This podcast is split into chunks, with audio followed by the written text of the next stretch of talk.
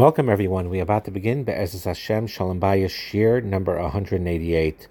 We're going to continue a little bit in regard to yesterday's Shiur regarding to the healthy um, attitude towards physical intimacy and sexual aspects of the marriage in general.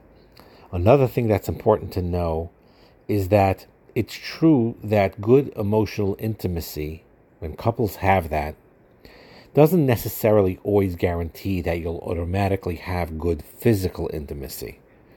Sometimes that has to be worked on individually and separately as well.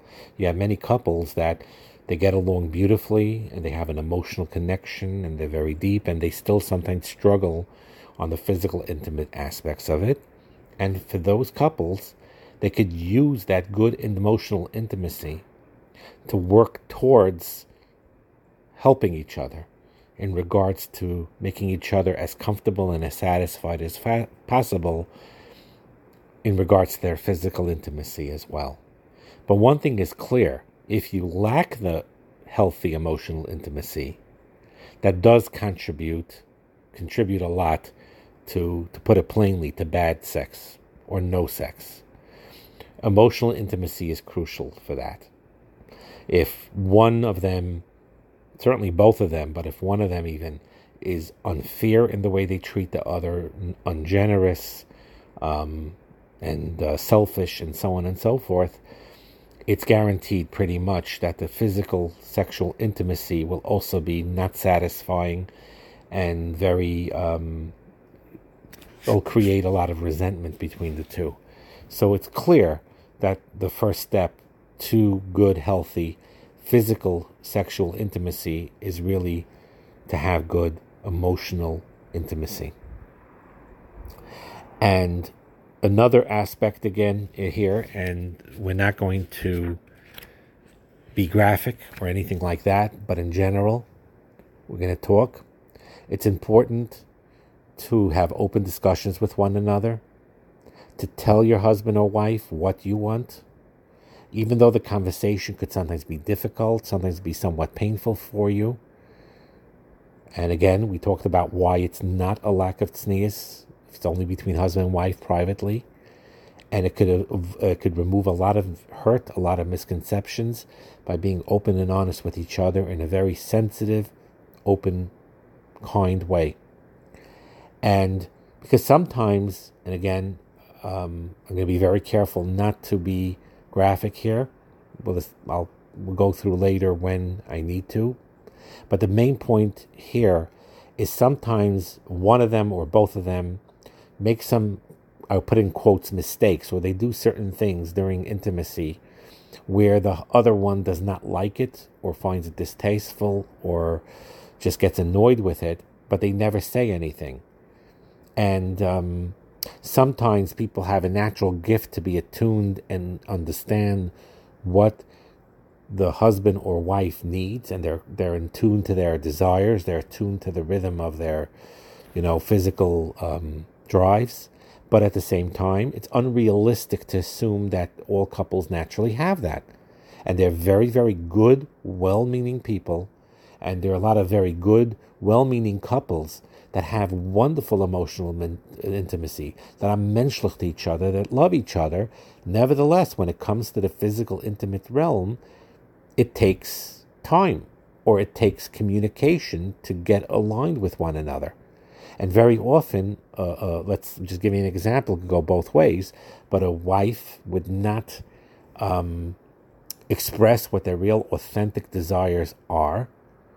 And um, they may decide for themselves it's just better to get it over with, or better not to, you know, it's, it's too much effort or too much embarrassment that I have to, or too much uncomfortableness, self consciousness, that it's not even worth trying. So just go through the motions, get over with it.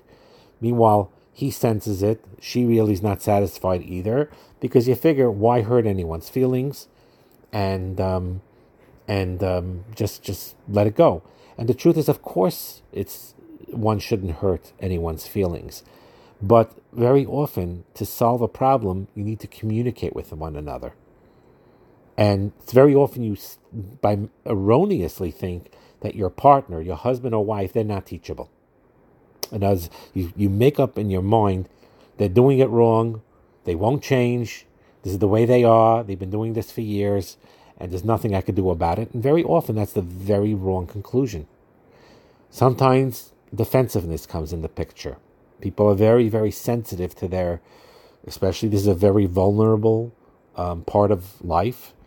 And if uh, whether the husband or wife feels inadequate in their mind, not because the other one said anything or feels that way, they get very defensive, and um, you know, and you're worried if you communicate, you're going to basically be telling your husband that he he's bad at this, or your wife that you're bad at this, and it ends up being a fight.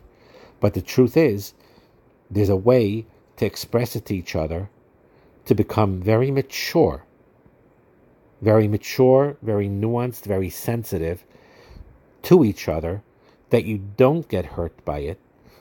To, to, to, to the other way around, you actually learn and grow with each other in these in these areas, just like in every other area in life. And the truth is, is if you could train yourself, why is this so important? Because if you could train yourself to talk about between yourselves again privately, in your own bedroom, in the privacy of your own home, again, it's only for you and your wife and for no one else. You and your husband, no one else. But if you learn to go through this process of having open communication and trial and error and working through it, then that helps work through all areas in life, other things also.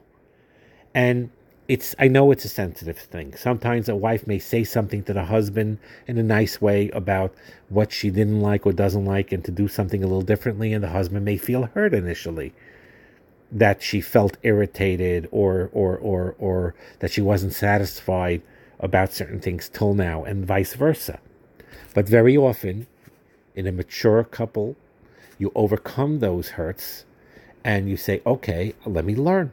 and then you try, and then you encourage each other. This is better. That's better. I appreciate it. And we're getting there. Again, I'm not being graphic here. There's no point in that right now, but everyone for themselves knows what I'm talking about. To be patient with one another, to be forgiving if if there was mistakes that you knew about or didn't know about. And the changes, like everything else, there's a schatchus, there's a change. You start again, you try again. It's no, it's a, it's an avodas Hashem like any other avodas Hashem. It's no different. It sounds uh, unusual for those hearing this for the first time, but it's like everything else. You daven, you want to daven erlich, it doesn't work well. You try something different. You try to be mechadesh yourself and try again and again, and you keep on doing that, and you don't give up. And the same thing with all aspects of marriage outside the bedroom. But in the bedroom, same thing. You work towards each other, you help each other. You try to say, you know, there's bumps in the roads, we'll work through it. It's very important to do that.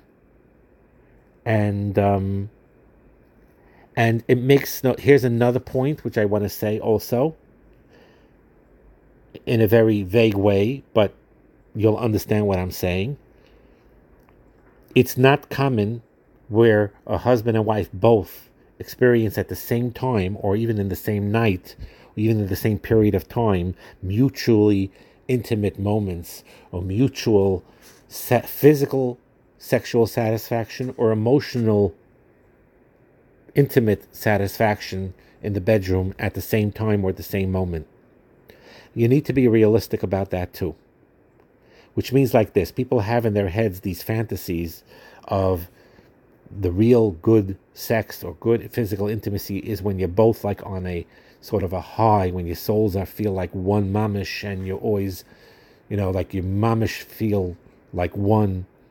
And and of course, every couple could get to that, and may Hashem help, and Hashem does help, that with siyata deshmaya, a couple reaches that point, and and and and it gets to be more often, hopefully. But the bottom line is there's a realistic expectation when it comes to that. And it's no different than any other thing in life. Lahavdil makes no difference. You know, sometimes you have a great job that you're happy with. You have bad days at work. You have good days at work. You have days that are very hard to daven, days that are easier to daven. Some Shabbosim go smooth and beautiful. Other Shabbosim are are challenged to feel that Shabbos kite. And the same thing with Yom Tovim. Everyone knows if they're honest with themselves. They love, let's say, Sukkot. It's a very high experience for them, but they know years fluctuate. Some years were higher than others, even Yom Kippur's. Not every Neilah is the same. Not every uh, Pesach Seder is the same. There's ups and downs, ups and downs. And if that applies to everything in life, it's unrealistic to think that it doesn't apply to the physical, intimate aspects of it. So if if the couple is in the physical, intimate situation where they're working with each other, and and there's a tkufa, a period of time, or whatever it is, where the husband feels the warmth and in, they're into it, and the and the wife is having a hard time connecting, and sometimes it's the other way around. The wife feels they're into it and they're attuned, and the and the and the husband, because of stress or other reasons, is not, or they're both not, and it takes effort, and it's just you know, it's just not clicking the way they would want to, it to click. No reason to get frustrated. You still love each other you still keep on trying, you do the best you can, and you have a realistic expectation. That's also min Hashemayim. And Hashem will help that you'll have those good experiences. But never put pressure on yourself or on your spouse or together. Never feel pressured to assume that you always have to be mutually in that intimate spa- space all the time, every situation. It doesn't work like that in real life. And to when you remove that unrealistic expectation, you could learn to relax. You could learn to be human. You could learn to relate to each other in a relaxed way, non threatening way, a non pressured way. And that's how you enjoy the sexual relationship, where you don't have that high, crazy, real, real, uh, unrealistic expectation that you always have to be a billion percent satisfied, or that you always have to have an orgasm, or you always have to have a certain degree of whatever level of pleasure that you think you're going to have. There has to be a realism there, a recognition that life is life. It's not always going to work like that, but you don't withdraw from each other because of those issues. You don't withdraw from each other, even if there's a period of time where neither you seem to be enjoying it that much because of stress, it's because of other factors, whatever the reason is. You keep on working through it. You keep on trying. You don't give up, just like any other part of life that you don't give up. We talk about in other shiurim, and we don't neglect it. The outside of the bedroom stuff, all of the areas, beruchnius, begashmius, everything, all of it. You work through it. This is no different. It's no less important. It's even more important. Yes, it's something that you can't talk about in public shiurim about. It's not something that you're going to hear, uh, you know, svarim talk about it that much, or or or or on um, you know wherever it is. It's just because it's a private matter, and it makes sense that it's supposed to be private. But it's important, no less than the public stuff.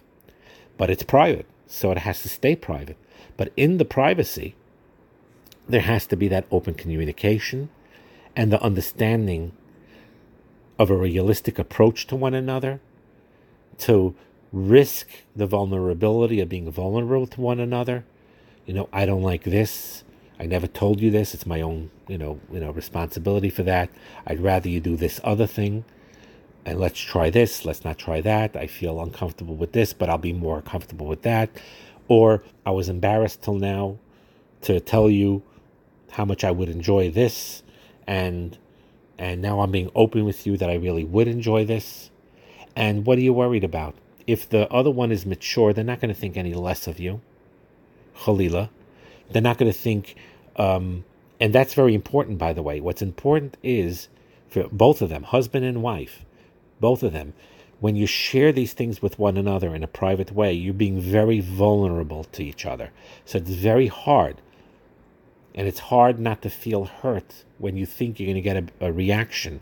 So, if let's say your husband confides in you, or your wife confides in you about something in the physical, intimate aspects of it, of what they would normally feel very embarrassed about, what they feel they need, or what they want, or what they're nervous about, it takes emotional maturity not to chalila ever, ever, ever make light of that, but to take it seriously, to take it with sensitivity, and realize that it was hard for your husband to open up to you about what they really need and what they really care about.